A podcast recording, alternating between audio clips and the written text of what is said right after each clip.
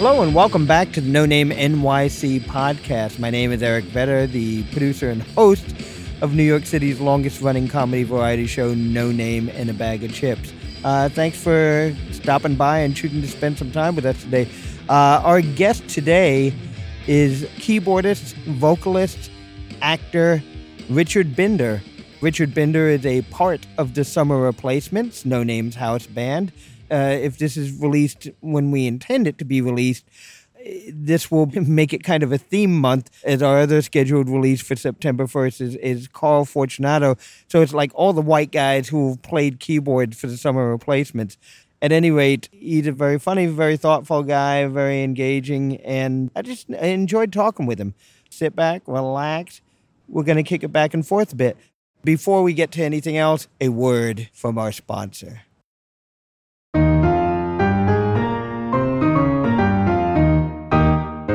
Get away to Green Bay. That's right, the historic Astor House Bed and Breakfast located in beautiful Green Bay, Wisconsin.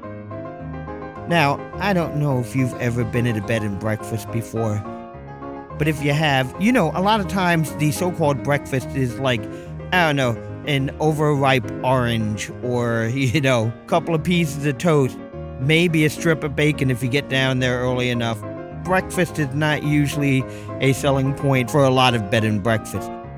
But that is not the case at the historic Astor House Bed and Breakfast. Every morning, you will be greeted with a truly yummy homemade breakfast prepared by your innkeepers, Tom and Linda Stieber. Tom and Linda will welcome you to any of their five luxury accommodations, all of which have a private bath, and some of which have their own jacuzzi. If you want to know what to do later on after you've had breakfast, well, ask Tom and Linda. They can steer you to anything cool that's happening in Green Bay. They can also make recommendations to you for any restaurants in town or anything that's going on that's worth checking out. So, by all means, make your reservations today. For more information and reservations, go to www.astorhouse.com. That's A S T O R H O U S E dot com. Escape to Green Bay today.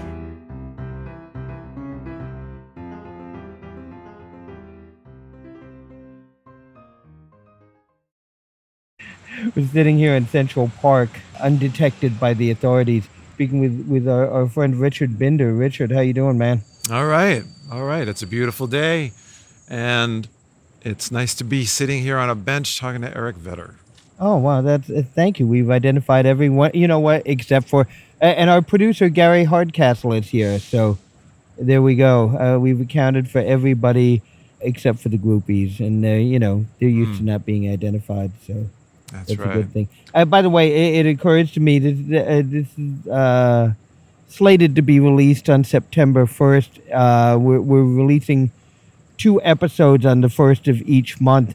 Uh, and this month, the other person uh, is Carl Fortunato. So apparently, this month there's a theme. It's all the white guys who play keyboards for the summer replacement. So so glad you could be a part of that. Thank you, thank you. And ironically, this this is going to be exactly the same conversation I had with Carl, uh, because you two are, are, are truly separated at birth. I don't know who that would scare more. humanity. I think humanity. I know. Everybody suffers. All right. So, we, we, we, before we got here, we, we, were talking a bit about uh, you know, native New Yorkers. How long have you been in New York? Oh, jeez, I was just thinking about this the other day. So I guess really officially, I moved here when I was 25. There was a little bit of like stop four and, years ago, right? Yeah, yeah. Thank you, thank you. Yeah. Thank you very much. Yeah, I'm just still wait getting the dew from behind my ears and trying not to hit you in the eye with it.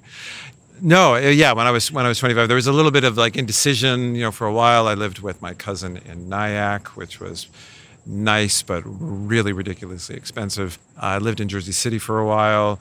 Somewhere around like by the time I was either 24 or 25, I was officially like living in the city. Uh, my first apartment was on West 71st between West End and the river at the time. I think now they've actually put some kind of roadway through there, but at the time it was just a dead end. I haven't been back in like a while, so I don't know if it's it's the same. But where do you originally hail from? I was born in New York. My father, who was a urologist, no, urologist, he was establishing a practice. So, you know, we lived for a while in New York and then we moved to Massachusetts. Uh, we lived in Topsfield for a while. But Yeah. somewhere around that time, we also, we moved to Toms River, New Jersey, which is where we settled. Uh, my Oh, dad okay. had a very thriving practice there until he retired. So, yeah, I lived most of my formative years on the Jersey Shore. So, uh, growing up, how was that? Toms River was a really nice place to grow up. My dad was a doctor. You know, the 70s and at least, you know, certainly a good portion of the 80s were a good time to be a doctor. So we were, you know, no getting around it. We did live really comfortably. Was there an expectation that you would follow in the footsteps in, in some way, shape, or form? I don't know that there was an expectation I would follow in the footsteps, but I think there was an expectation that I wouldn't be doing what I'm doing now, that I wouldn't go into the performing arts. This is an interesting part of the story, at least it's interesting to me, simply mm-hmm. because it's fairly recent knowledge. I'm an adopted child. And this is not news that was, you know, this is not news to me. My parents were very forthcoming about it from the very, very beginning. You know, we had all the books, you know, what adoption means. okay, okay. And, you know, it doesn't mean that you weren't loved. It means, in fact, that you were, if you think about it this way, you were loved even more, you know. Um, How so, do you feel about that?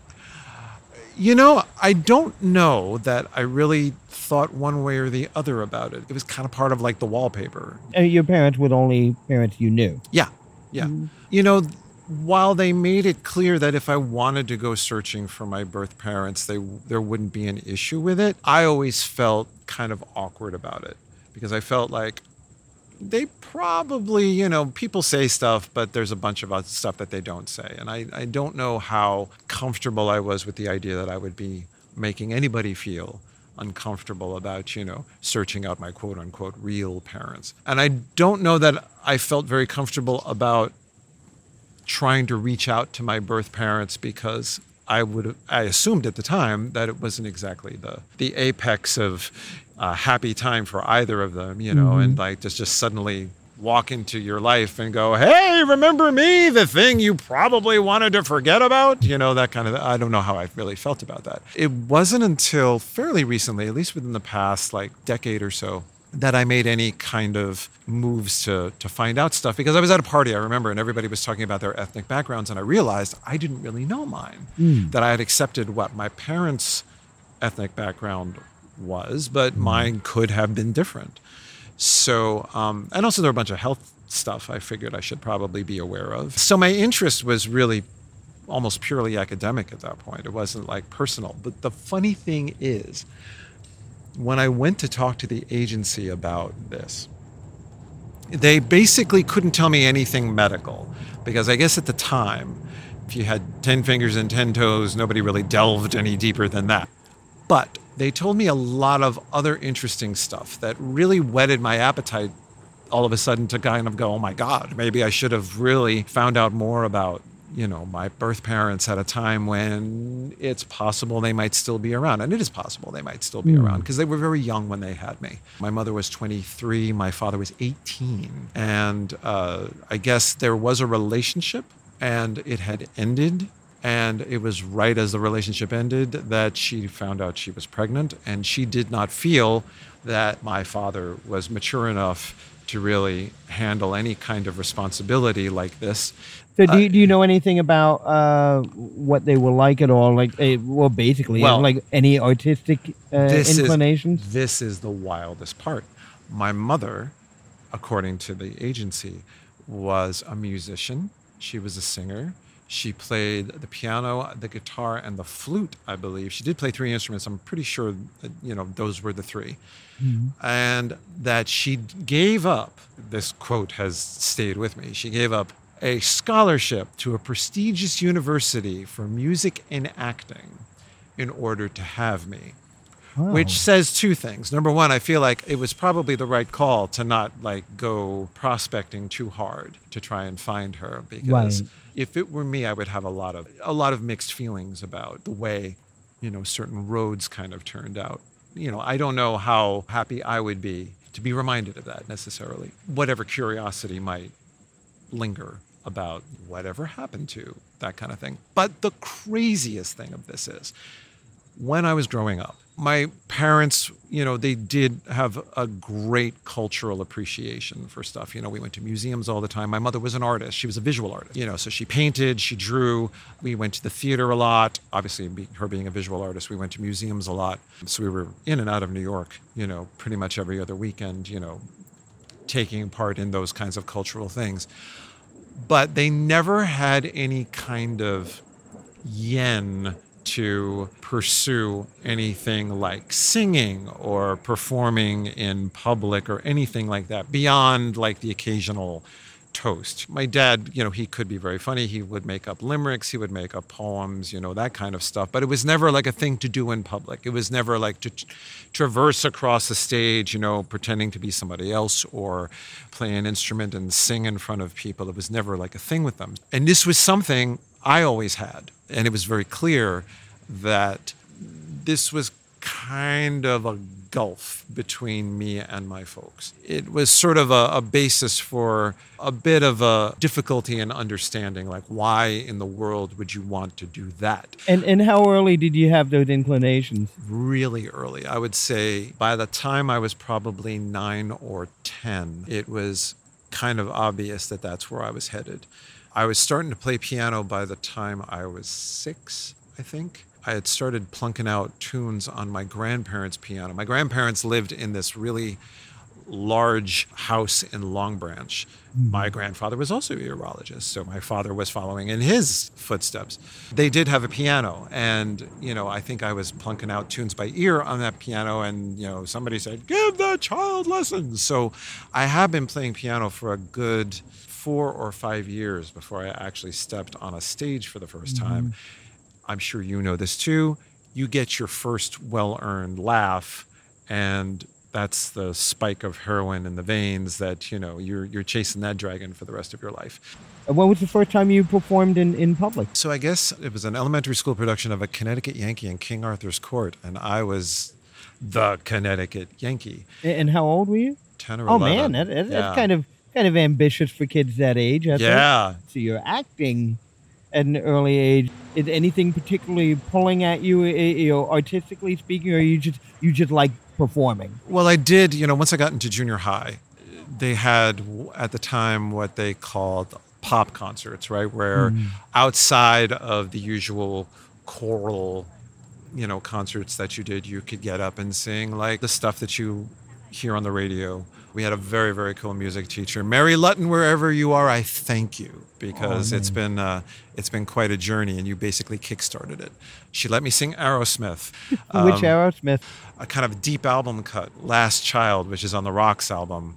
And it was basically whatever she had like sheet music for, right? And I was such a huge Aerosmith fan at the age I like of 12. that you had a music teacher in junior high who had Aerosmith sheet music. She had her finger awesome. on the pulse. She did.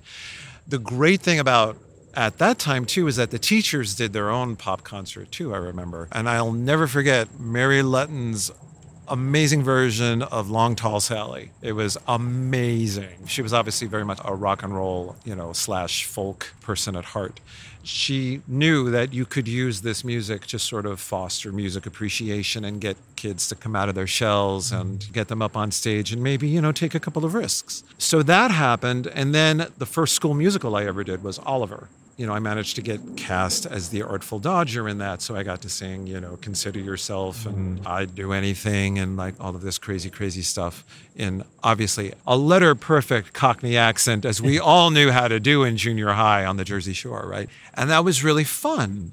It was fun to get an audience reaction. It was also just fun to sing and to inhabit a character and work with people who you know them as Steve in eighth grade, but they're playing Fagin. And so they're not who you know them in real life. They're playing this character and they're hitting a ball towards you and you get to hit the ball back. And you're you, but you're not you. And so you're it's it's fun. This sort of kind of weird comfort slash discomfort of role playing. You know, again, that's like something you either hook into very early or maybe it just sends you screaming from the stage never to do it again you know because it's just too weird i really liked it eventually it was the art of it that really kind of hooked me in because everybody likes applause everybody likes people paying attention to you you know I was never one who wanted to have the spotlight exclusively on me like the entire time. I liked having like five or six minutes here and then, you know, just sort of doing my thing. And I liked being part of an ensemble and I liked watching other people do their thing and I liked being a part of other people doing their thing too.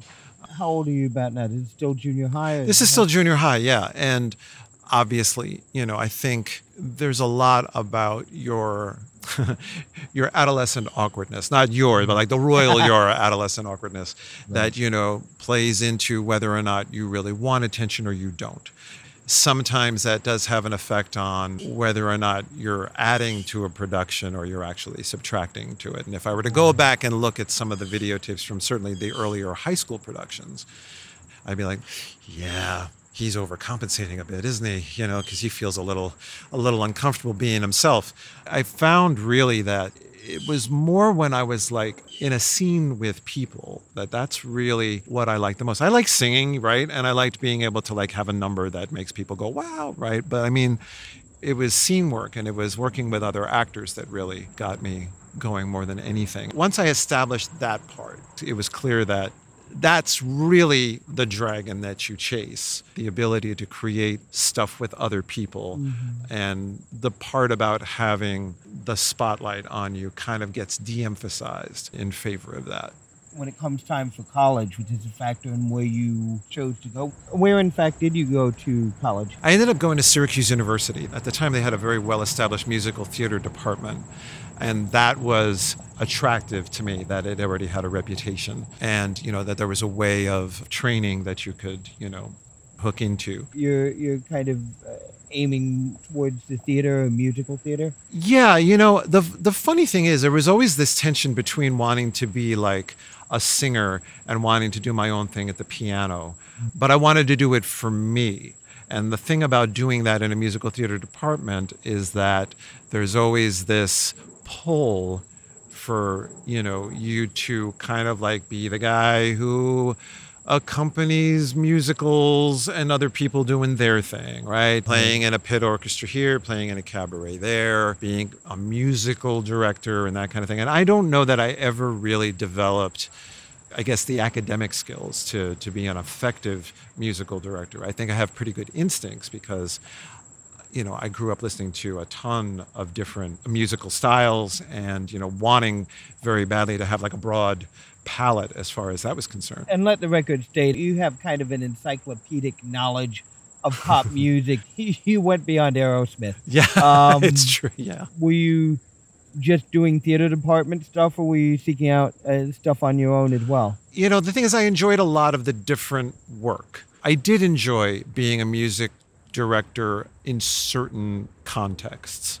There was a show that we did my senior year of college. It was basically a this crazy quilt cabaret of songs that very loosely had to do with graduating college and going out into the big bad world and trying to forge your own way. It ran the gamut from like music from How to Succeed in Business to like the old John Dankworth stuff. Did you get uh, Tom Lehrer's old college days? You know, Tom Lehrer, we did cover him too. Uh, the Christmas Carol. We Oh, did him okay. in like the Christmas cabarets. So um, that was one of my first. But no, do you remember Bright College days? I do remember my college days. Yeah. I had that songbook. You know, we all right, had. right. Yeah, we all had You that know what? songbook. That's another through line. Carl also has as like the the collected works of, of Tom Lehrer. oh yeah. Yeah. Yeah, it's funny. Like you know, obviously, many of us discovered him through the Electric Company because of the songs he did for that. Right. And then somebody manages to drop the songbook off on your doorstep, and you're like, "Oh my God, look at this!" Right? You know. So, I should point out that Tom Lehrer was also a major bonding point for me and my wife hmm. because Stacy did Tomfoolery, you know, the revue ah. when she was in college. So we had a lot of similar reference points as far as that was concerned too.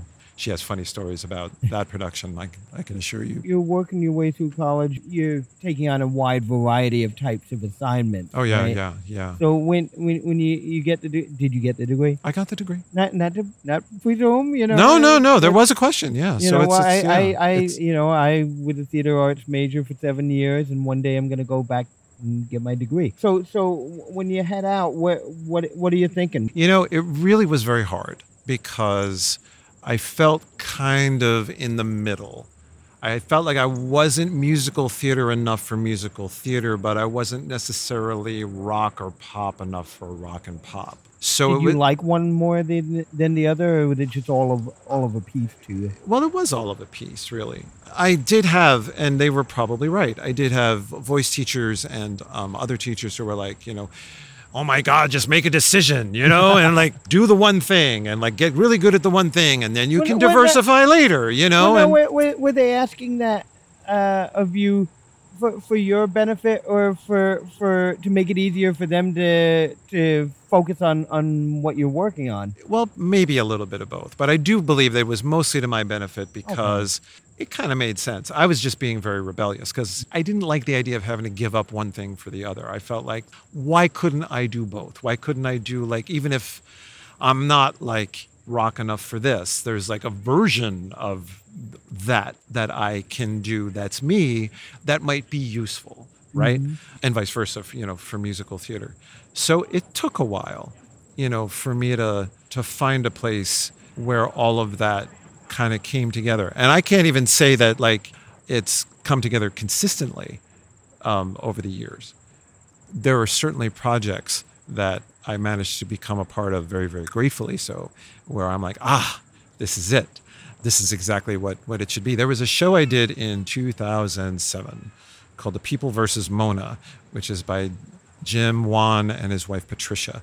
And Jim Wann was one of the guys who wrote Pump Boys and Dinettes. So The People versus Mona was more of a book show. Pump Boys and Dinettes was a bit of a revue, but it had the same kind of like country slash blues kind of aesthetic to the music. The People versus Mona was kind of like a goofy courtroom drama, but there, there was a lot in it that was kind of revolutionary. It did have a very diverse cast when we did it. It celebrated more of the diversity of the South than perhaps you got to see in a lot of mainstream shows, um, at least at the time. The score was a lot of fun. It was really catchy. We had a great cast. And it was very much an ensemble show, but I was kind of like the narrator of the piece. I got to talk to the audience. I got to crack jokes with the audience. But there was also a through line in which I had relationships with like everybody on on the stage. The music was very much country and blues and gospel, but it also had a very sort of like musical theater sensibility behind it because obviously this music is you know the songs are there to tell a story and to further establish characters and things like that and to further the plot along i had this really fun kind of like ursat's roy orbison number towards the end of the show that was so so much fun to sing and i felt like this is really kind of like the sweet spot because this like rings all of the the bells that really get me going you know i kind of like this is the music i feel very comfortable singing When was this? Was this like first thing you did out of college? no, no, no, no, no. My gosh, I did kind of flounder around for a good decade or so. Were, for- were you working your way towards New York ultimately? Do you think? Yeah, and you know, it's funny that I did do a lot of musical director gigs just because I wanted to keep my hand in. Did you do uh, like the piano bar, piano man kind of thing? Well, yeah, here's the thing. I had this really gift of a gig. At the time, it was called KCOU Radio, and it was on Amsterdam in the 80s. Uh, it was named so because there was a neon clock that hung on the wall that said KCOU Radio. It's now a sports bar called Jake's Dilemma, and you know where that is, right? And at the time, they had a, a rotating roster. Well, when I say rotating roster, two uh, piano players, uh, one of whom is Tim Di Pasqua. I hope I'm getting that name right, but he's kind of a mainstay now on the cabaret circuit. He's at least a well-known singer-songwriter here in New York City. Really, really nice fellow. Uh, he played two nights out of the week, and I played two nights out of the week, and then eventually he moved on to, I'm going to assume, much greener pastures, and I took over his slot, and I was playing there four nights a week, and it was great because the bartender was this awesome person, Sue Ann Morrow. Sam, we called her. And uh, we had this amazing, similar musical sensibility. So we knew all of the same songs, like right off the bat. And so we would sing these sort of like lovelorn ballads across the way to one another as people like hooked up or broke up in the bar as the night went on. It was really kind of a fun atmosphere. And anything went. I mean, people could come in and, you know, I'll uh, I, I get this is really gonna really gonna date me considerably, but the night Kurt Cobain died. Well, no, actually, it wasn't. The, it wasn't the night Kurt Cobain died, but there were several. It was like around the same time Kurt Cobain died. These two girls came into the bar and they were weeping and moaning over the death of Kurt Cobain. They asked if I could play any Nirvana. And I thought, what can I play of Nirvana that isn't going to sound like Peter Allen on the piano, right? Because that's always the danger, right? You don't want that happening, right? Because everybody's going to think it's lame. So obviously, you know, all apologies was like the easiest default thing to go to. And they wailed it off key and screamed it at the top of their lungs, you know, while crying the entire time. And then they said, That was great. Can you play any Pearl Jam? And obviously, like we're going like the around the entire like holy triumvirate of, of Seattle at that point. Right, so, right. so I ended up playing Black because I figured that was also like something you could get away with mm-hmm. on the piano that wasn't going to sound lame. And the entire time I'm playing Black, I'm thinking, God, please don't request any Soundgarden. Please let it be Alice in Chains and not Soundgarden because I'm not going to make Soundgarden happen. They tipped really, really generously, and I felt very bad about it because clearly they were drunk and they were very compromised in quite a lot of ways. But I, the rent was very easy that month, is all I'm Ah. saying. So yeah, Gotcha. and it was a gift of a gig too because we could sing whatever we wanted. And it turned out that she knew the soundtrack of One from the Heart as well as I did. So we were doing like, you know, all of those Tom Waits and Crystal Gayle duets, you know, like Picking Up After You and Once Upon a Town. And, and it set a really great tone for the bar. You know, sometimes like a bunch of people would come in and they would request the Elton Joel stuff that you know Right. everybody feels like they got to hear. But then they, of course, they try and stump you, and you know you figure out a way around it, and you know manage to, you know, make pretty good tips and have a really fun evening. And it was a mm-hmm. really great gig because I got to play all the music that I loved. All right, let, let, let, let's talk about the journey. So, so uh, were you doing anything much before you moved to New York in terms of, you know, professional gigs? I did. I did work at the Hampton Playhouse in New Hampshire. Long may it reign. It's no longer there anymore, um, which is a shame because it was a really, really great place to work. I worked there as an actor for one season, and then I worked as the. Um, and I don't know what possessed them, but they uh, they had a theater workshop for kids for like teenagers, and they ran it like one week stock, where they would do like a different children's theater production every week. So that they'd like cast it on Sunday, they'd rehearse it Monday through Thursday, they'd take it on Friday, they'd run it twice on Saturday, they'd collapse Saturday afternoon, and then start the whole process over for the entire eight weeks. Depending on who was directing or, you know, running the place, uh, they would either adapt material themselves, write it like uh, completely out of whole cloth, you know, out of their own heads, or they'd like take pre-existing material or whatever. The guy who ran it the year I was the music director for that, he was very much into writing his own productions. We only did a couple of pre-existing material, um, like maybe two or three times that summer. Everything else was written by whoever was directing that particular show or adapted by whoever was directing that particular show.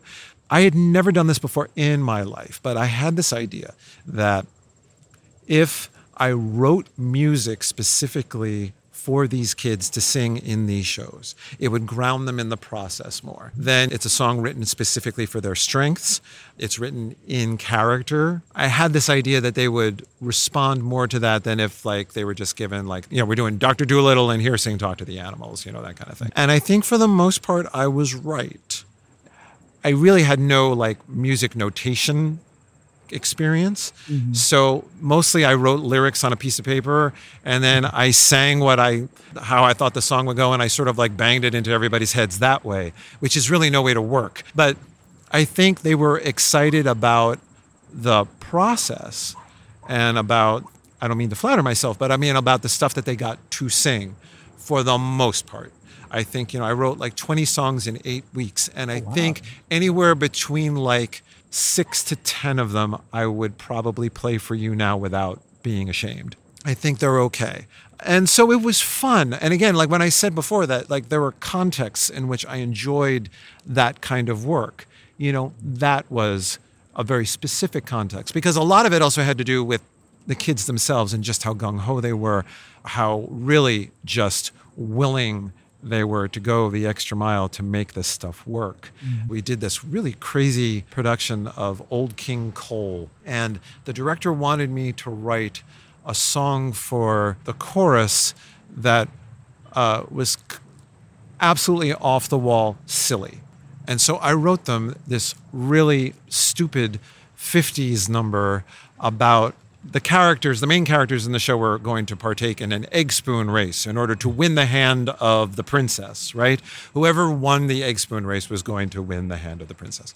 And so I wrote them this stupid, stupid 50s number where they're like members of the court and they're all supposed to be incredibly dignified, but when nobody's looking, they really lose their shit. So they do this 50s number about how much they can't wait for the egg spoon race, and it's just full with stupid egg puns and, you know. And I was really nervous about giving it to them because I didn't want them to feel like I was deliberately making them look foolish. How old are the kids you told? Well, they were in their teens, you know, like Okay. anywhere between like 14 to 17. You know, I'm like, I'm not doing this, you know, to make you look like assholes. You know, you're the characters you're playing are sort of like, you know, this is who they are. And they really did. They just embraced the entire aesthetic of the song and they like just went into it. It was amazing to watch. It was really heartwarming to watch. It was fun. I think I ran out of steam after a while, but then the third to last production we did was The Flintstones. And there was this crazy original script that Mike Mararian, I should name check him because he's, he's, a, he's a mad genius. Um, but he had this idea that like Fred and Barney discover gasoline completely by accident, which is good because then they don't have to run with their cars anymore, Right. right? It's like a major, major thing. But these gangsters find out. So the gangsters find out that Fred and Barney have this formula for gasoline and they're going to steal it and they're going to like, you know, throw them in the river, you know, with their concrete shoes. So I wrote a scheming. You know they don't wear shoes. I know that's the thing, sorry, right? go ahead. But I wrote them this scheming song. The gangsters a scheming song called "Flintstone Sleeps with the Ichthyosaurus." It was a tango, and it was totally shamelessly ripped from like Hook's tango from Peter Pan, right? So there was that, and then there was this like pseudo Fats Waller kind of song I wrote for Fred and Barney celebrating their incredible discovery called A Couple of Slick Cro-Magnon Renaissance Men. This is the level we're talking about here for the summer, right? What? no, but so all right, so so and but, this, this yeah. is like one of your first gigs, right? Well, I mean, out of college.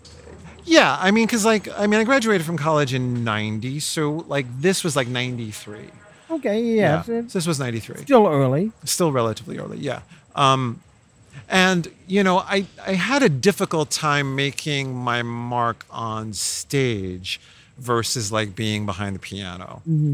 Um, and there, like I said, there were certain contexts in which I enjoyed being behind the piano because, again, Sure. I like being part of a group. I like, you know, right. adding like whatever it is I do to whatever, you know, to But like. so so those are the kind of gigs that were coming more your way earlier on. Yes, it didn't. It took again, I think, probably a number of years, probably not until the 2000s, where I really started to work on stage a little more consistently. And by Um, that point, you're in New York. Oh yeah, definitely. Yeah, um, definitely in New York. I was in New York officially 90, 1992. So yeah, so I had only spent like a couple of years like on the outskirts of New York, and then you know I was subletting here in Washington Heights. Right, we had this conversation the other night. indeed, indeed. Yeah, We'll- and- we'll, we'll, we'll edit that part out. Yeah. but no, um, uh, but no. So, well, so when you when you first hit New York, Mhm. how are you paying the bills? So many, um, so many temp gigs. You know. Oh yeah, yes. Um, I did work for a time, temporarily speaking, at Hair Club for Men. Huh.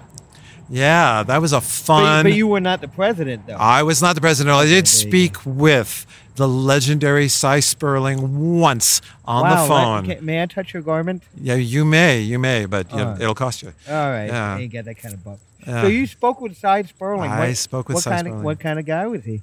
Oh man, that was a guy who was clearly loving life. I mean, I didn't like speak to him more than like just to transfer him to some, you know, he was looking for he was looking for my manager, right? So um, I picked up the phone and you know and uh, and this really incredibly jocular voice says, you know, hey, hello, who's this? I said, this is Richard. Richard the Lion-Hearted. Can you transfer me to Mario? You know, and that was my the extent of my dialogue with. it sounds like you got out at the right time, though. It's Um, Yeah. pleasant and don't linger. Yeah, no, no. Let me tell you, I had the easy gig at Hair Club for Men because I worked in the executive offices. The Mm-hmm. folks who work the front desk, that's the job you don't want That sounds like it could be sad. because man, those guys, when there's something that goes wrong with with their system, that's what we mm-hmm. call it. We call it a system, not a piece, but a system. Exactly. Something goes awry with their. strand. They are ready to kill. They are murderous, and they're ready to kill you because at the time, of course, I had hair. So you know, Right. so there's already a lot of resentment coming off the elevator, right? You know, and and so it, it really was like apocalypse now, you know. Wow. It was really really hardcore. So anything I could do to escape that particular, you know, that particular job, you know, I'm like, no, no, no, Yeah. I'm perfectly happy. Put me in the file room, you know. Put let me put the files in alphabetical order, you know, that Right, kind of right. thing, you know. Um, so yeah, but no, it was, it really was a fun place to work, and I did work there for a while, um, and I did work a number of places too because you know, as a piano player, I could type really fast. Yeah. So you know, um, I also ended up doing a lot of uh, transcription work. You know, not Oh, like okay, mu- not music transcription, but you know, like you listen to people talk, you type it out, you know, that kind of thing. Right, Um, and there was this terrific agency I worked for for the longest time. Um, they were really great in giving consistent work, and they had, you know, they ran the gamut from like the driest as bone kind of board meetings to the foot fetish orgy from Real Sex on HBO. You know, um, so and at the time we were still, you know, uh, oh God, he was still, was he still alive? No, but his concerns were still alive, I guess. Al Goldstein, um, you know, Screw Magazine and, Oh, you know, okay, yeah, yeah. Uh, all of that stuff. Um, so we did get a lot of porn, you know, we did get a lot of like, you know, Dutch penthouse stuff and like interviews with porn stars and stuff like that, along with, you know, an interview with Suha Arafat, right? Not for Penthouse magazine, not for Dutch Penthouse, but you know, mm-hmm. like for like more legitimate magazines. So it was this tremendous kind of like, you know, swath of, of stuff and you never knew what it was until, you know, you got your tapes home at night. Now let me ask you this: Did you did you when you're doing this kind of work, Mm-hmm. were you uh, dreaming of oh I wish I was getting more uh, I don't know piano bar work or whatever w- would pay the bills, or was it like uh, it whatever gives you the means to be able to you know do the nine to five and then you know seek out other you know your passions. I was really grateful that, you know, um, and I got to touch wood here because I still have this job. I got a job that, again, it was supposed to be a temp job, but I've ended up working there ever since, you know, like for at least like half my life now. Um, At um, at this company that produ- you know that publishes the New York Law Journal, the American Lawyer. Um, it's uh, a company called ALM. They also uh, publish, you know, all of these real estate publications and employee benefits publications, and um, you know, they've really diversified over the years. I have managed to, you know, work for them, and and still get to go off and do, you know, theater stuff, and and make you know and have that work um, over the you know over the several years that I've worked there. I've been very very lucky because I know it's a very privileged position to be in, you know, and it's one that I don't like to abuse. But thanks to them, you know, and and their their willingness to sort of you know allow me to roll with them and for them to roll with me, I um I got to go to uh, Ukraine for a week in 2002 to participate in this international theater festival. You know, at a time really when I had kind of just started working legitimately full time for them, and they didn't necessarily have to let me go and still allow me to have like a job when I Right. It wasn't back. like you had built up equity at that yeah, point. yeah. So um, they've been really, really generous, um, and you know, and this is the thing. Obviously, you know, when you're met with that, you obviously want to, um, you know, justify that generosity, right? So, I mean, I'm at least one of those people who doesn't like to take advantage of that. Um, you know, I like to like put in, you know, the extra hours to make sure, you know, you know that I'm not messing around. You know, I take my job right. seriously and all of that, and I'm going to make this work, and you don't have to worry about that. So, as far as that's concerned, over the many, you know, over the many many years, I've been lucky in that that part has really been taken care of. you've handled the how do the bills get paid thing uh, Yeah. a- along the way. Now, what as you were solving that, were you finding any more clarity in in where your heart wanted to go artistically, or was it a matter of uh, you know taking whatever gigs were coming up, or how, how'd that work now? Well, it was very much a gig by gig basis. You know, um, that that you know that show, The People versus Mona, was so ideal that you know it did kind of ruin me a little bit for other stuff, right? Right, Um, I mean, in the you know in that time period, I also got to do a production of 1776. Um, so that was fun because that's a dream. That's a dream role for any musical theater male, right? Um, and you know, so that was fun. Um, you know, and I really did like doing new work. You know, I like doing all of these play readings and all of these you know readings of new musicals and stuff. Um, I liked getting in on the ground floor and watching how things develop. You know, that was a thing. You know, that whole process really appealed a great deal to me. But I think it wasn't until very recently, within like the past decade, that I managed to get a gig that really satisfies kind of everything at once. My friend Doug, Doug Shapiro, who I was know Doug. yes, I Doug know Shapiro, well, but I know and and if you know Doug, Doug is like Dolly Levi before him. He has always been a person who arranges things, right? Right, right. You know, like Doug is the center of the universe around which so many people revolve. You know, he know he knows people what knows people what knows people and he's forever connecting people with stuff. He's amazing that way. And one day out of the blue, he said, you know, he called me up and said, "Hey, the And qua- how did you know Doug? I knew Doug from school. We went to Syracuse together. He was uh, Oh, two okay, years younger than I was. Um, he was uh, one of the assistant stage managers of Snoopy the Musical when we did it, you know, when I was a junior and he was a freshman. And, you know, um, and that's a legendary story that we just don't have time for. But, you know, I got to come back then. Yeah, so he calls me out of the blue and he says, Hey, the church choir where I'm singing, the tenor spot just opened up. You should audition because don't you want to see me every week? And, you know, and I'm like yeah, and I'm like, well, in spite of that, I think I'll audition for that. Yeah, and so I did, and um, you know, I did get the the seat, and that was in 2000. I want to say because my daughter Jade was four, I guess. Because I've because I've been there now for like over a decade, for 11 years. So, so 2011, I guess, 2011, 2010. I'm, I'm sorry. I'm just laughing because I'm thinking like, okay, so uh, all this other stuff is, you know, from from an eight-year-old Aerosmith to to you know to to uh, you know uh, the college productions and and and to piano bar Nirvana and and uh, writing original songs for kids. And, and and here we go, church choir. That, that was that ever even remotely in in in the sights or consideration? The funny thing about that is one of the relatively consistent gigs I had for a while was I would be the July pianist for a church in Bronxville when their musical director went on vacation mm-hmm. and they needed somebody to play piano for their services while he was gone.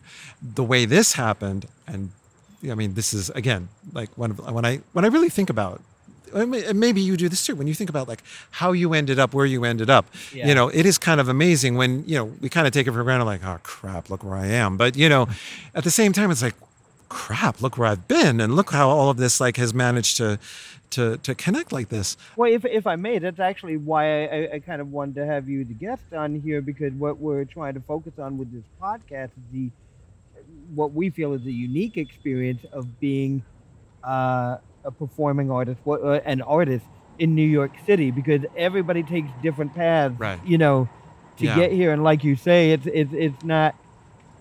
It- something that is not not part of our mission statement, but something that personally fascinates me is that Mhm.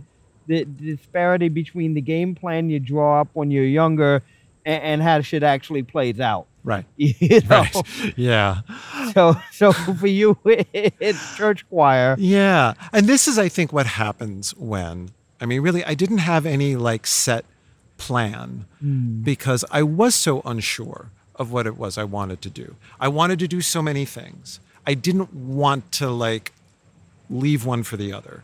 I had a hard time focusing, you know, and, and I, I didn't want to, you know, because I felt like I could gain ground in any which way. So why don't I just throw everything at the wall and see what sticks?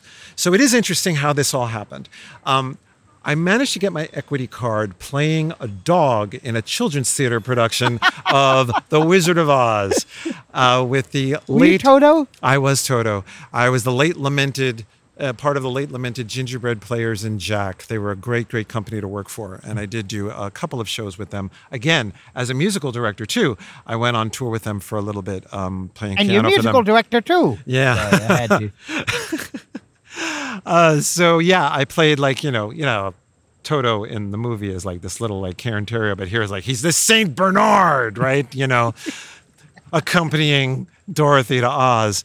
But I did manage to get my equity card playing this dog. I put in my hours and I did my weeks, and I got my equity card officially on the stage of Paper Mill Playhouse at one of the stops of us doing like The Wizard of Oz. And that that that is absolutely one of the most awesome stories of, of, of getting your equity card that I've heard. Yeah, it was fun. And then one of the guys that I worked with in that production was a guy, may he rest in peace, named Dennis Hearn. Dennis Hearn, as it turned out, was part of the group of actors and performers who had fallen in with Al Carmines in the late 60s, early 70s. And I don't know if you know who Al Carmines is, but Al Carmines was kind of a an institution in the off off Broadway scene at the time. Um, you know, he uh, he graduated from Union Theological Seminary, so he was, you know, a church musician, but he also wrote a bunch of off off Broadway musicals, um, including, you know, uh, one about uh, Alice B. Toklas and Gertrude Stein about their love affair. I can't remember the name of it off the top of my head. Um, and he wrote um, this Christmas oratorio of sorts called Christmas Rappings, R A P P I N G S, and um, I guess that would probably be his his well, you know, his best known known work if you if you know him at all. Um, Dennis always had these great stories about um, you know about Al Carmines and what a tremendous uh, what a tremendous musician he was and what a tremendous personality he was. Well, Al Carmines did pass away during the time that you know I was working with Dennis in the show, and there was this huge memorial service that they had at Union Theological Seminary. Dennis wanted to put together a medley of music from Christmas Rappings as part of this memorial service, and he got you know our mutual friend Chad involved, and Chad was on this tour as well uh, with the Wizard of Oz, um, and he got Stacy, my wife, involved too. The two of us got to do this really terrific duet uh, based on the verse. Uh, she wrapped him in swaddling clothes, which was reimagined as a tango. What is it with me and tangos, man? I don't know. I just like figured out that through line too. And as a consequence of doing that memorial service, one of the guys who was at the memorial service uh, was then uh, the pastor of this church in Bronxville, and his name uh, was John Barrett. And John Barrett had us perform up there, you know, doing these sort of liturgical works by Al Carmines. He was a huge, huge fan of his, obviously. And somehow or other, those little gigs morphed into kind of like a standing set of being the, the, the July music director um, for the church um, whenever their you know their usual musical director went away. So it's not like I haven't been doing church stuff, kind of, sorta. So it was there. This was a very, uh, I mean, this was a really unique kind of. It still is. I mean, a very unique. I mean, I know you shouldn't say very unique. Aaron Sorkin would kill me for saying very unique. So maybe you can edit that out too. This particular situation at Madison Avenue Baptist Church, it really is just a, a gift of a gig. It's a six person professional choir. Everybody comes from a very different kind of discipline. Um, you know, we have two operatically trained singers. You know, we have uh, two uh, very sort of musical theater inclined singers. Then you got me and Alex, who kind of, you know, can straddle both to some degree, right? Right. right. And Uh, he refers to Alex D'Souza, who's been a past guest on this podcast and who is the drummer for our house, No Names house band, The Summer Replacement. Actually, was uh, responsible for for introducing us to you, and that that's a different story. but is right. yeah, but Uh, but you know what? While we stopped for while we took a sidebar for a moment, it's probably worth uh, giving a quick plug. This will be out in time for you to see Alex D'Souza's cabaret show, which Richard Binder will also be uh, doing a, a guest spot in uh, at Don't Tell Mama in September and October. I know September 28th. Do you by any chance recall the other date? I do. It's uh, the middle of October. Hang on a second. Um, I think it's like I know one of the dates is the fifteenth, and the other date is the eleventh. Um, and no, yeah, the eleventh and the fifteenth, both at uh, seven p.m. at uh, Don't Tell Mama. So yeah. All right, so we're done with the play. All right, so we're done with the plugs. we, we, we were bo- we were both kind of kind of uh, I think we were both kind of waiting for a musical jingle to finish off the the plug. but um, go see Alex. Go see Alex. No, um, definitely edit that out. Uh, but but anyway, so so yeah, so you and Alex uh, uh, are, are able to bridge the gap between genres. Well, yeah, for the to some, yeah, to some, to some degree. I mean, I think Alex probably does it better. I mean, from the from the more legit standpoint than, Well, than I do at this point. probably, She's probably got a bit more uh, ca- cabaret chops, and you've probably got more rock and pop, rock Right. and pop chops. Right. Robin Pock, I will accept too. Yes. Um, but yeah, and you know, um, everybody's got very distinctive singing voices. But when everybody sings together, it really is this amazing sound, you know. Um, and I think we all really treasure that. And you know, we certainly don't take it for granted. And we really get a big kick out of each other as people and as performers. yeah. You know, so there's a there's a great rapport amongst the singers. And you know, there's a great appreciation for what everybody does. There is also kind of like, you know, oh my gosh, that was really awesome. I better like kick it up a couple of notches the next time I actually get up in front of people, right? Right. Um, and so there's a lot of healthy, you know, I don't want to say competition because it's not like that, but like certainly, you know, Kind of nobody's push each other. yeah, nobody wants to nobody wants to be accused of slacking, right? Yeah, so yeah. you don't um, want to be the one that drops the ball. Right. And it is also just an amazing place to work because musically they do accept a very, very broad palette of stuff. You know, I've brought in Leonard Cohen, I've brought in Paul Simon, I've brought in Joni Mitchell, I've brought in, um, you know, all of these sort of what would be, I guess, semi obscure singer songwriter types, simply because they're writing about spiritual matters, you know, in such a way that it would fit perfectly in that space and what, you know, that space is particularly about in terms of like the kind of messages that they put across to their congregation. And, A- Alex has even mentioned to me uh, about you, you guys doing like a country and western Good Friday service. Yes. Yeah. That was really kind of a masterstroke on, on Paul's part because he had this great Paul, idea. the director? music director, yeah, Yeah. Paul Stefan, um, who is sadly leaving us in a couple weeks. Um, he's done a, a tremendous amount of work there and, you know, been a great captain of that particular ship. And one of his many legacies um, that he's left, and I hope will continue, is the country western uh, Good Friday service because um, I don't know whose idea it was, but the idea is that, you know, Good Friday is a pretty heavy day, you know, country music about some pretty heavy subjects, right? You know, people who lose everything, people who lose their parents, you know, um, you know, there's a lot of there's a lot of pain and suffering, and obviously there's a big religious component to a lot of country music as well. So are, are you are you a religious person by by nature? You know, I know it's kind of a cop out, but um, you know, you know the the what's the Mel Brooks routine? The two thousand year old man, right? The two thousand year old man. Mm-hmm. And is it is it Phil, the guy, the biggest guy in the ca- the biggest guy in the cave? We didn't have God, right? He said oh, we didn't have God. yeah, We had Phil, right? I think it's Yeah, Phil. And we prayed to him. Yeah, so we prayed- do you remember your prayers? Oh, Philip. please, please don't hit us and hurt us and take our eyes out. Yeah, yeah. and then that- one day, some you know, a big lightning strikes and and like and takes out Phil, and then we're like, "There's There's something, bigger, than, Phil." Yeah, yeah.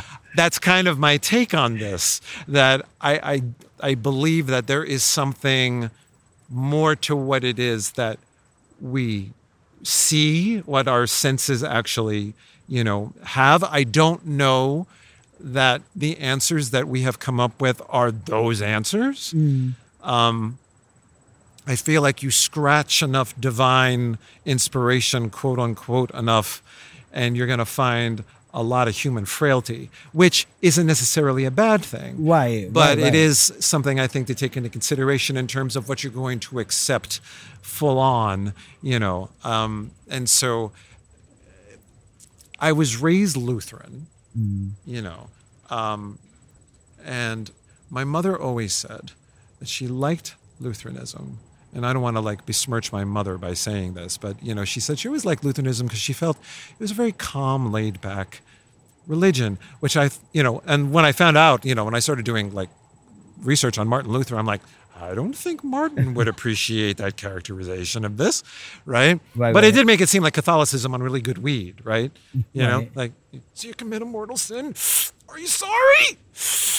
Okay, here, right? And um, even that I kind of bristled at because I thought, you know, I don't know that religion should be that laid back, right?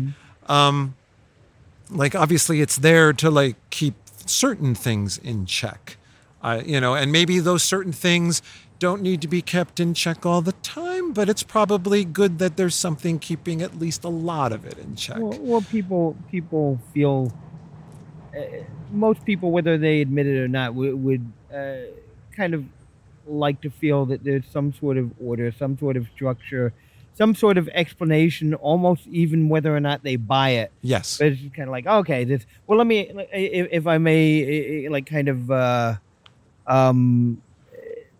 So you've had this gig for a number of years now, right? For over a decade. I have, and a lot of it is because I've been able to, you know, the thing I like the ministerial aspect of it, as it turns out.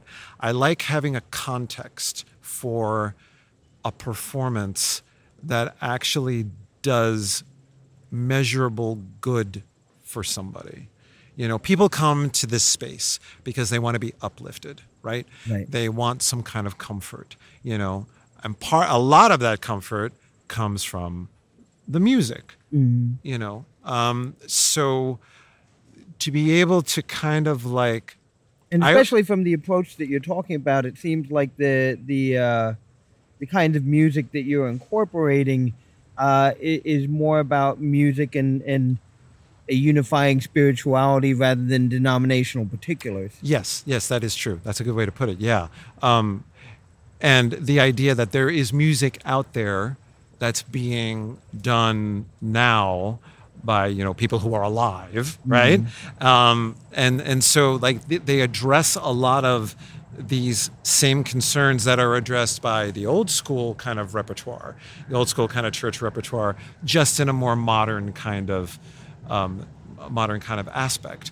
and a lot of that, you know, and it does run the gamut. Like, you know, obviously Bob Dylan had a very big, like, you know, hardcore, very Old Testament fire and brimstone Christian uh, segment of himself. somebody. Yes, precisely. Uh, yeah. Um, there's Another cartoon impression in a way. Uh, yeah, it's hard with that guy. I know.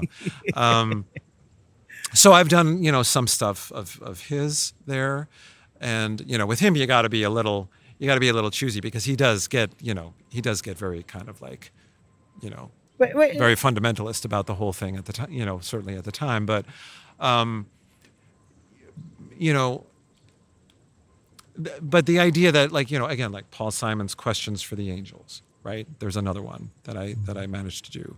Um, and you know that's another one that of course you know packages a lot of these sort of existential questions that people do have as they're walking the streets of New York right? So it kind of relates in a in a very kind of you know unexpected way to I think I would like to believe a lot of people's experiences. And there was a piece that I found by a great, um, uh, I guess you would call him a folk singer songwriter named Ellis Paul, called oh man, yeah, called yeah, uh, who you're talking Angel in Manhattan. Um, You know, which is really you know it turns out it turned out to be a really really deep song for that space. You know, um, and uh, it, it I've been very lucky in that my kind of again crazy cult approach to trying to find you know appropriate solo music for a service has been embraced by Reverend Susan Sparks and by the congregation and by Paul, the musical director for, for so many years, and also, you know, by the people that I work with. I feel very, very lucky. Mm-hmm. Because again, you know, having such a broad musical palette that I've cultivated because I, again, I don't want to miss anything, right? Mm-hmm, mm-hmm. I, you know, I'm like Peter Falk in Murder by Death, you know. I got to go to Cannigan. Um, you know, I don't want to miss any interesting stuff that's out there because there is so much interesting stuff being done. And, you know, you just have to look. And it's easier to look now in a lot of ways than it was in the past because streaming makes it easy to just sort of like cast your nets really, really far and wide. And, you know, and then like pull in some, you know, the internet just in general is is is wonderful for that too. And and you, you it it seems like uh, as you're talking about it, it seems to me like uh, the, the church gig is actually giving you uh, an excuse to, to scour and and and consider other music and Yes. and, and I guess in a way repurpose it. Um, but it, it, let me ask you this: it, Has this gig? Uh, you've talked about how it's impacted you, you know, in in terms of. Eh. Edit this question out. This is awkward. Uh, no, I'm going to back up. I'm going to plow through. I know what I want to say. I just haven't found the words yet. Uh, Wait, I'm, I'm, I, two things I'm kind of curious about with the, with the gig. Has it? Do you find that it has impacted your approach to spirituality or, or your own personal uh, journey on that? Not to sound too new agey. Uh, and also, I'm wondering, has this impacted your musical work uh, and performing work outside of the the church uh, context, the choir context? Man, those are good questions. You know, I do think there's a constant kind of interrogation of spiritual matters that I've been doing since I was a kid. And I think part of that comes from I had a very, even though I was raised Lutheran, you know, my father came from a Jewish tradition. He mm-hmm. converted to Lutheranism officially, you know, when he married my mom. But, you know, do you really leave it behind? Probably not, right? and so there's there's been, and you know, I do credit you know both my parents for this. Um, there has been a very argumentative aspect to the way that I approach, um, you know, religion, just in in you know in general, with the I with the understanding that a lot of the questions I wish I had answered are probably never going to get answered to my um, to my satisfaction. But I do kind of like the Old Testament simply because, you know, they all talked back to God, right? I mean, they all got in arguments with the guy, right? They bargained with him, right? They Right. said, you know, like, okay, what if I find 10 righteous people? What if I find five righteous people? You know, like the idea of like arguing with a deity, right? Like he was a very personal deity that was in your face all the time, right? And Right, right. you know, even Job like was totally pissed off at him. Like, why the hell did you do this? And of course, you know, God goes on for pages like, how dare you question the maker of heaven and earth and blah blah blah blah blah. You know, and it's all this great poetry and stuff like that. But We've somewhere, script writers now. yeah, I know, Uh, but th- that's the thing. Somewhere along the line, God disappears from the narrative to a great degree, at least as an active participant Uh, uh, right? So, um, and that I find rather interesting. Um, that instead we have all these human intermediaries, but you know that we're supposed to sort of take on faith, I guess. But um, uh, so I feel like this is something I really want to continue with the music that I choose for the- my church gig. It's not easy because obviously you don't really want to send people away feeling worse than when they walked in the door, right? Um, so there are a couple of pieces I still have in my back pocket that I'm trying to find a context for. you know, there's this wonderful, wonderful piece by uh, Greg Brown that was made relatively famous uh, by uh, Cry Cry Cry. I don't know if you remember Cry Cry Cry, but Cry Cry Cry was at least uh, an, an, album one-off of Dar Williams and Lucy Kaplansky and Richard Shindell, and okay. they did a bunch of, you know, a you know, bunch of each other's songs, a bunch of like other, you know, other people's, you know, other people's pieces. And one of them is this Greg Brown song called "Lord, I've Made You a Place in My Heart," and it's about just how shitty this place is mm-hmm. that he's made in his heart. And he hopes that God never shows up because it's just humiliating that this is what you're going to have to see. Mm-hmm. And it is despairing in a lot of ways. But there's something about it that rings a lot of bells in that it's very human, you know. And I keep figuring that there has to be a context for this song to be used in a church service where, regardless of your station, right, it's not supposed to matter.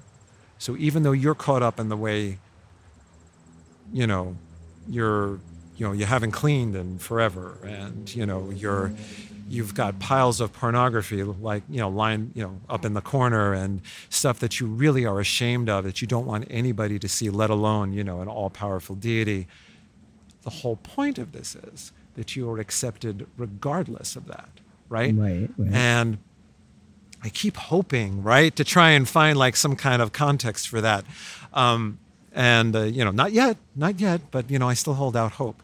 You know, it is part of like, I guess, again, and this is a weird place to find myself in. You know, this sort of ministerial aspect of being, um, you know, a, a member of the of this particular church choir you know, and taking that seriously enough that I want to be able to deliver, you know, some pretty heavy duty stuff. Mm. Um, you know, whenever I, you know, whenever the opportunity arises.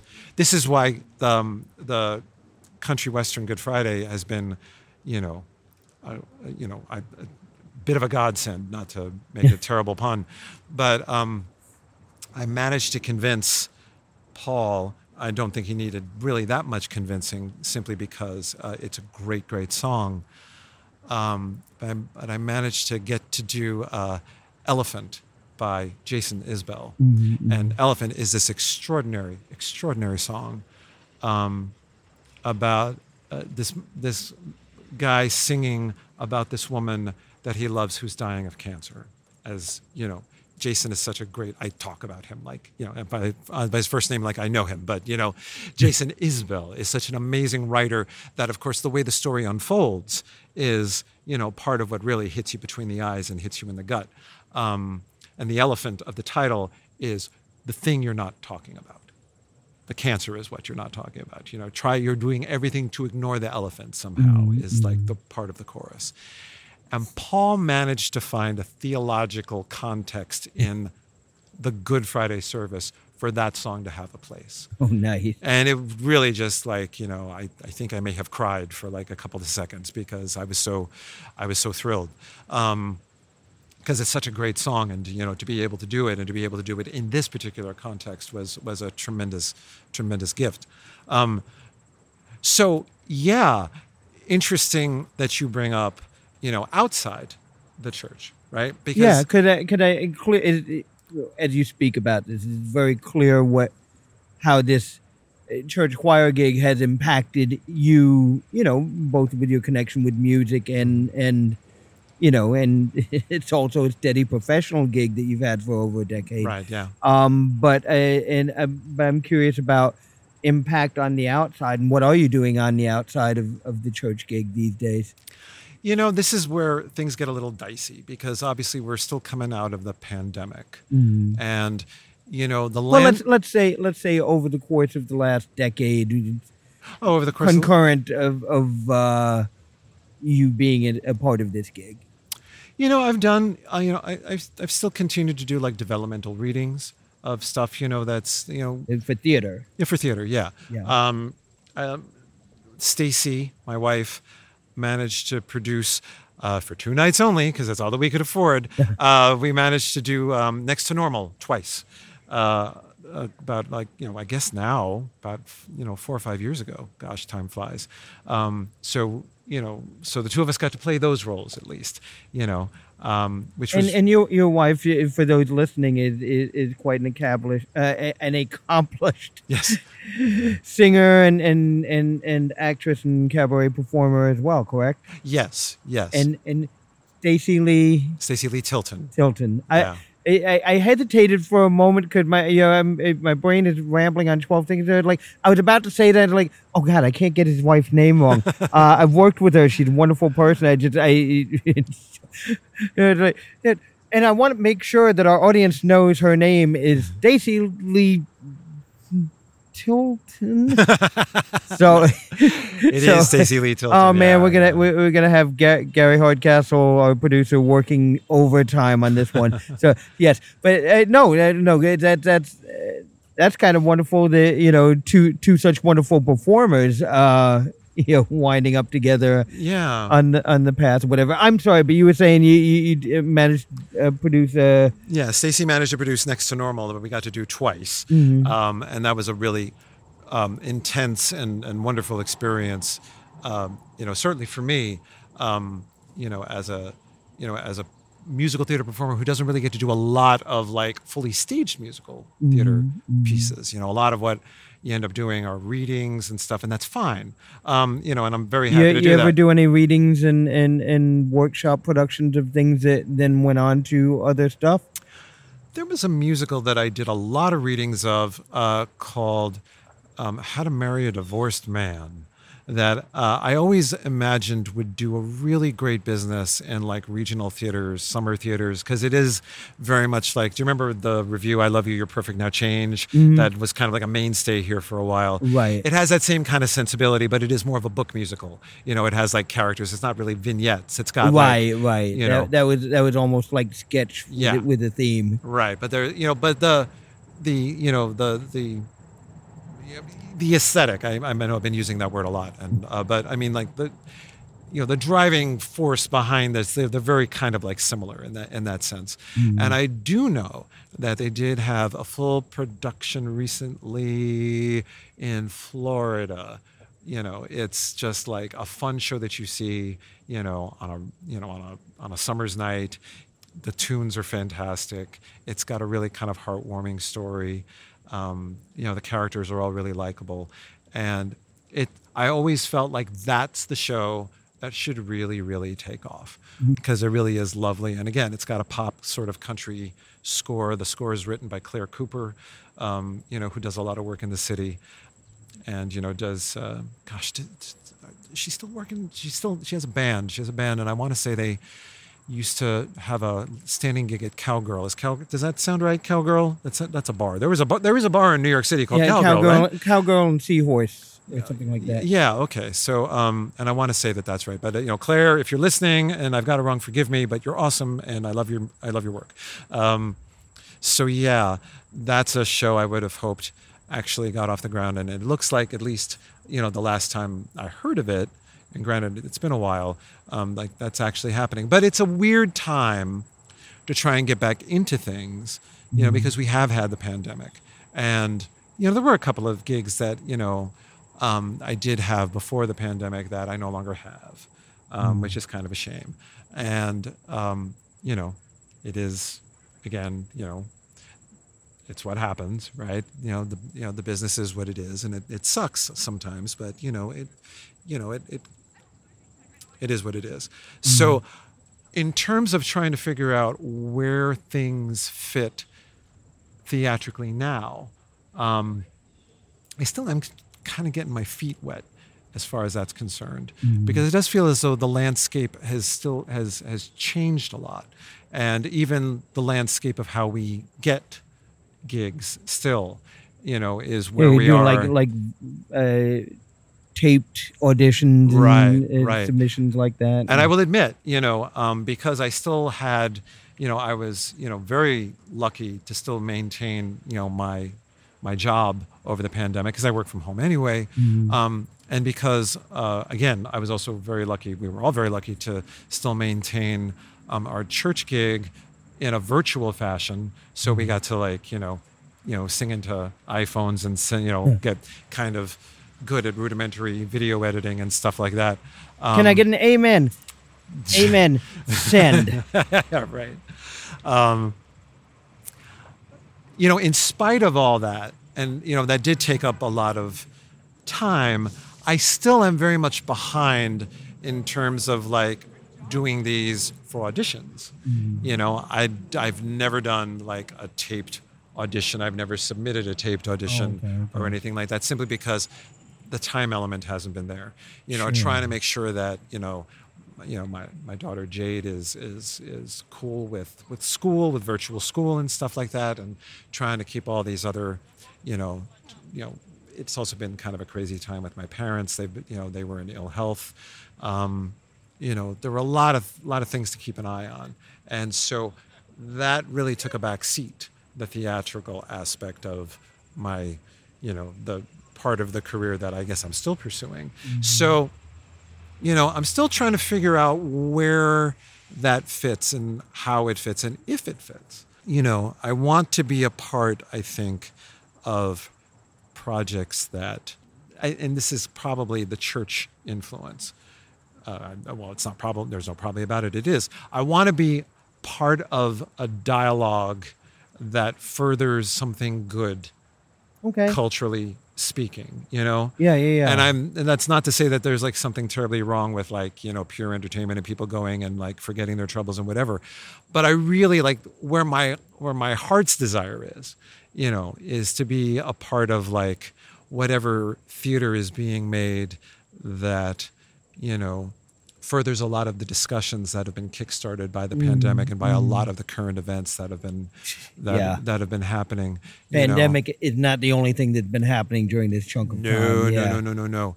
So, And so, so you, you would like to do stuff that that addresses stuff other than you know teenage love and getting in the sack and whatever. yeah, You know, you'd like something with a little more substance. yeah, yeah. I not would. to, not to be oversimplifying it, but you know that yeah, yeah, and where had a little and trying to fi- yeah, and trying to figure out where I where where I would fit in that um, is still kind of like an ongoing thing, um, and I think- inspired to write any more stuff. you know, and it's funny because I feel like yes, that one-off at the Hampton Playhouse, um, it really was a one-off. because I thought, like, why can't I, you know, um, continue this kind of thing, right? Um, elsewhere, I never felt motivated to do that kind of work anywhere else, and it's because that group of people was, you know, that group, you know, those kids were really something. They really were something, Gotcha. and gotcha. um, you know, I don't know that I would have been able to deliver on the level that I would have demanded of myself. Um, you know, without, and I know this sounds like a cop out. You know, even as I'm saying it, I'm like, that sounds like a pretty big fucking cop out, Richard. But, um, you know, without that kind of, you know, without that kind of stuff in the room, you know, um, so then it's like, well, if you're not going to do it for other people, you should do it for yourself.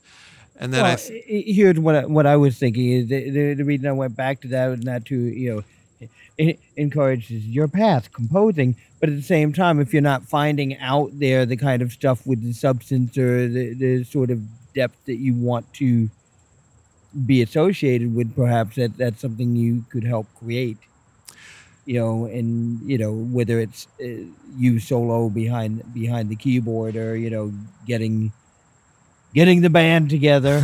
getting the band together, yeah. You know, this is something that I feel like, you know, because you know that Alex and I do these mashups. You know, they're more, you know, they're mashups isn't always like the most uh, accurate word. You know, a lot of the times they're What- more medley than mashup, but still, the idea um, has been one of like trying to find connections between, you know, superficially disparate songs. well, right? i- i- if, if I may, just just to for for edification, you know, because not everyone who listens to the podcast is a card carrying member of the Binder fan club. Uh, but Why aren't you? Damn it! Uh, what that I have no explanation for, but uh, but I got my card. That's that's all I got to say. But uh, no, but uh, Richard Binder and and Alex D'Souza, uh, both members of the Summer Replacements, also um, perform as, as a duo named Binder Suze, and uh, that's Richard behind the piano, and the two of them singing any number of songs that have been intertwined with one another. Uh, so it's it's it's it's a very specific and, and interesting art form. I find uh, the way you guys do it, and uh, I do encourage folks to to check y'all out. And, Hmm. uh, samples of this will be on display at Alex's show. Don't tell Mama. But um, yeah. So so you you you've been playing with that. hmm Um, I, I'm I'm feeling that, that I probably should uh, start heading towards the exit of the conversation, but I, I, I can't I can't let that uh, let it go without uh, a couple of quick things. First of all, uh, we got to talk about your your involvement in summer replacements. Yes. Um, and I, I was trying to remember. I know obviously Alex, our longtime drummer, is, is how you came to us. Mhm. Um, but I can't remember the specifics of why you. Like, were we needing uh, in need of a keyboardist on that particular night, or was it just like, hey, you're you're a good singer, why don't you join us? Or I don't remember the specifics on, on your first working with us. Do you? I really don't. You know, it's so funny that again, it's been such a part of the fabric of life that it's almost like it's just the thing that I've been doing, and I don't remember when it started, but it's like it's always been there. Um, and it's funny because I met Alex doing a reading of a musical about Oscar Wilde that the two of us, I believe, were recruited by Doug Shapiro. so the first time I met Alex was during this reading, and imagine my surprise when I walk into church and there's Alex. Um, Okay. yeah, so I think that was the first time we actually like knew of each other was during Oscar the musical. That's how you know it's a musical because it says the musical after the colon from the title. Oh, so right? that, that, that, that was not about Oscar the Grouch. It was not about, although you know, Damn it, there's a void. Go, fill it. I know, right? Oscar the musical. Yeah, I don't know when that all like became a thing, but it certainly was fun.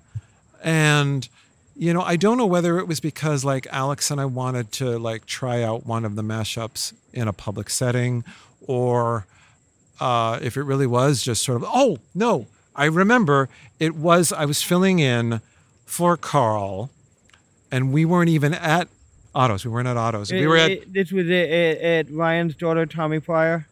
This was upstairs at some place. Upstairs. it- yeah, that was Ryan's daughter, Tommy Pryor's storytelling show. Yeah, and you know, and that was the first time like we all did uh, September together, um, and all of those and all of those songs. So that was the first time I think I ever actually did anything with you guys. Okay. That, Um, that sounds about right. I'll- yeah. I'll, buy that.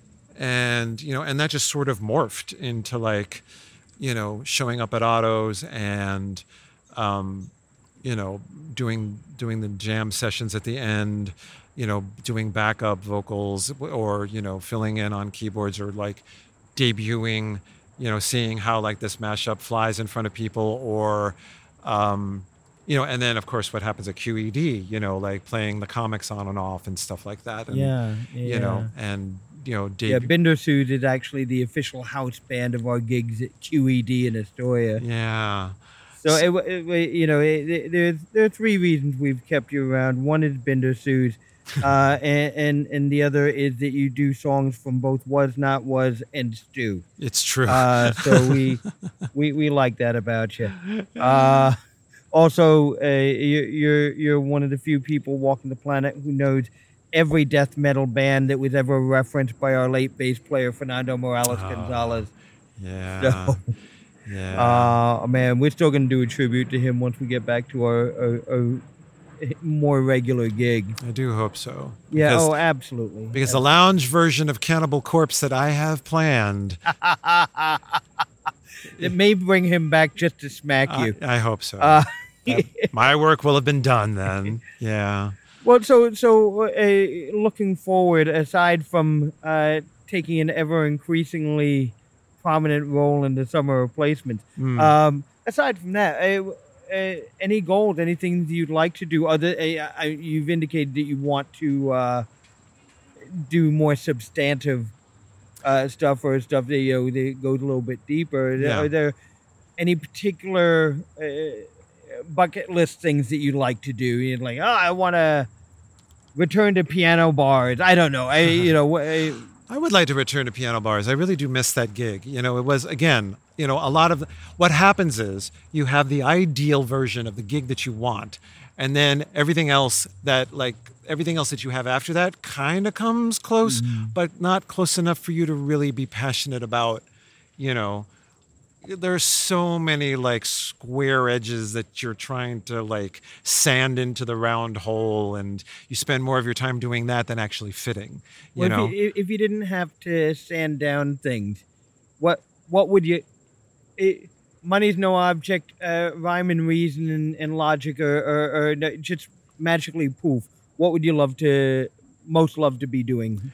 Yeah, I think I really would like to be in a piano bar again. I really would like to be in a piano bar again and and and you know singing and playing from like nine or ten until four in the morning, you know, and just like have friends show up and just jam on stuff and and try things, see see what happens, you know, get get a chord chart in front of you for the first time and you know see what you know see how something goes and then like try something in front of people for the first time. I really I really enjoyed that. Um, I would like to have that happen. And I would like to explore, I think, and I do have to get over big parts of myself to do this.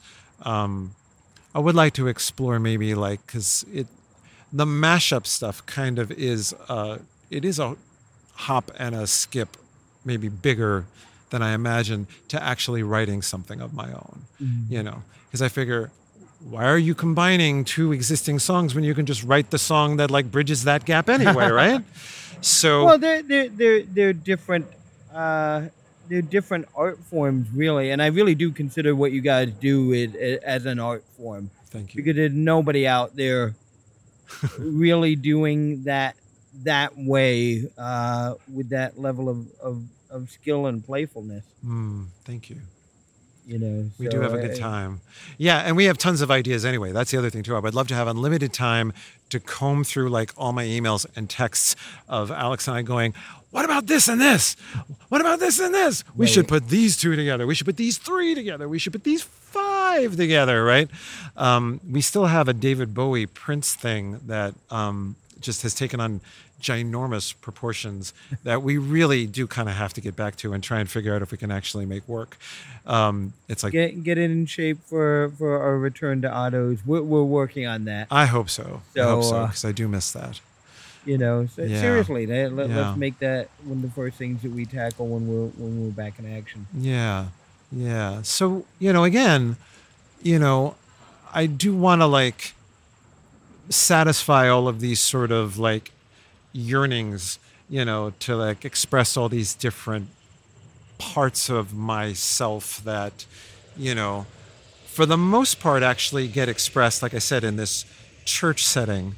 But there are like, you know, but obviously the church is sort of like, you know, it is kind of a limited audience kind of thing, you know, um, and there's nothing wrong with that. But, um, you know, there are like, you know, you want to take this show on the road a little bit and like, Right, right, you know, right. diversify a little bit more and, and see where else, you know, the things that ring your bells, you know, how many other people's bells can they ring too? So, and trying to figure out how to make that happen is still like an ongoing process of like starting over and, you know, and, and, and try not to fuck it up too badly. Yeah, that's pretty much my approach to any artistic in, in, endeavor. Just try not to screw up too badly. I, I, I have often said that to myself just before walking on stage. Uh, sometimes it's taken hold. Um, but anyway, I, I, I, I have no doubt if you keep you know following where the impulse takes you, you're going to get there and, and, and do it. And if not, you know, come around, your, your friends will kick your ass. Good. Um, eh, man, just thanks for for spending some time with us and and uh, keep doing your good work, man. Thank I- you. I'm excited to see what happens next. Thank you. This was fun. Thank you for asking. me. Excellent. Thank you.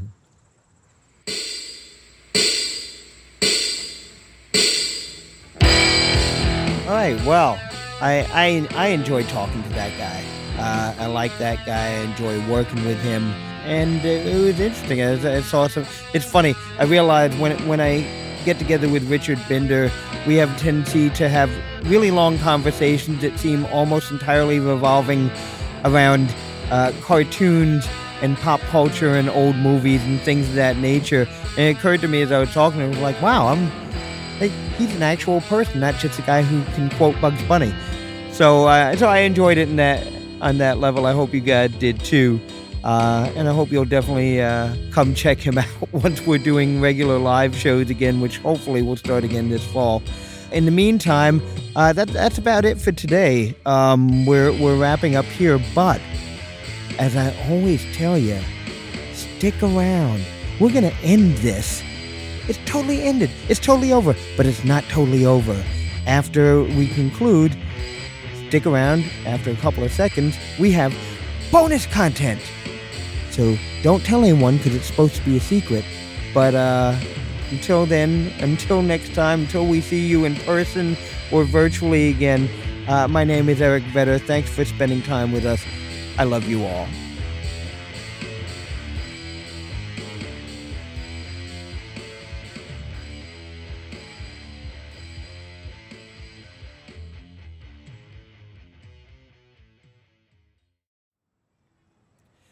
All right, are you still there? Are you still there?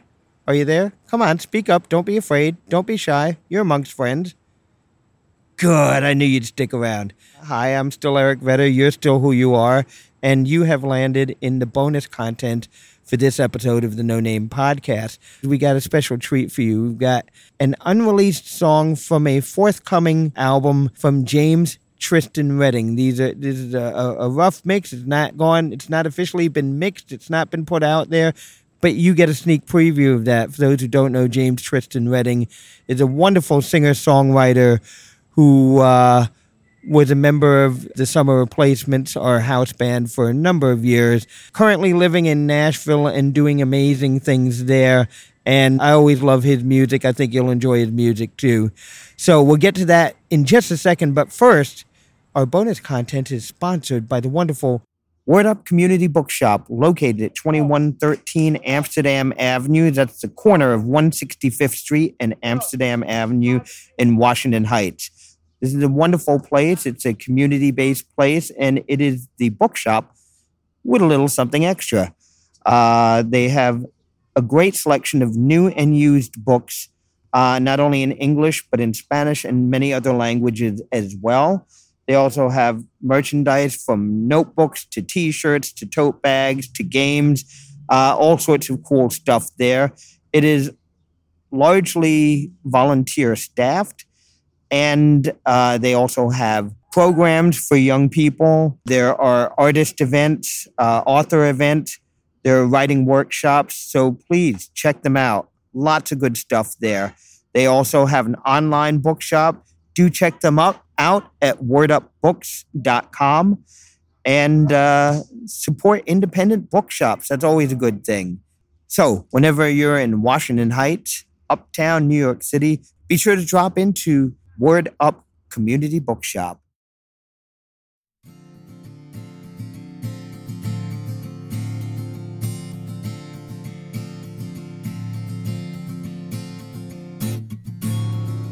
I can't take it back. Can't change the facts. I can't make the past be something else.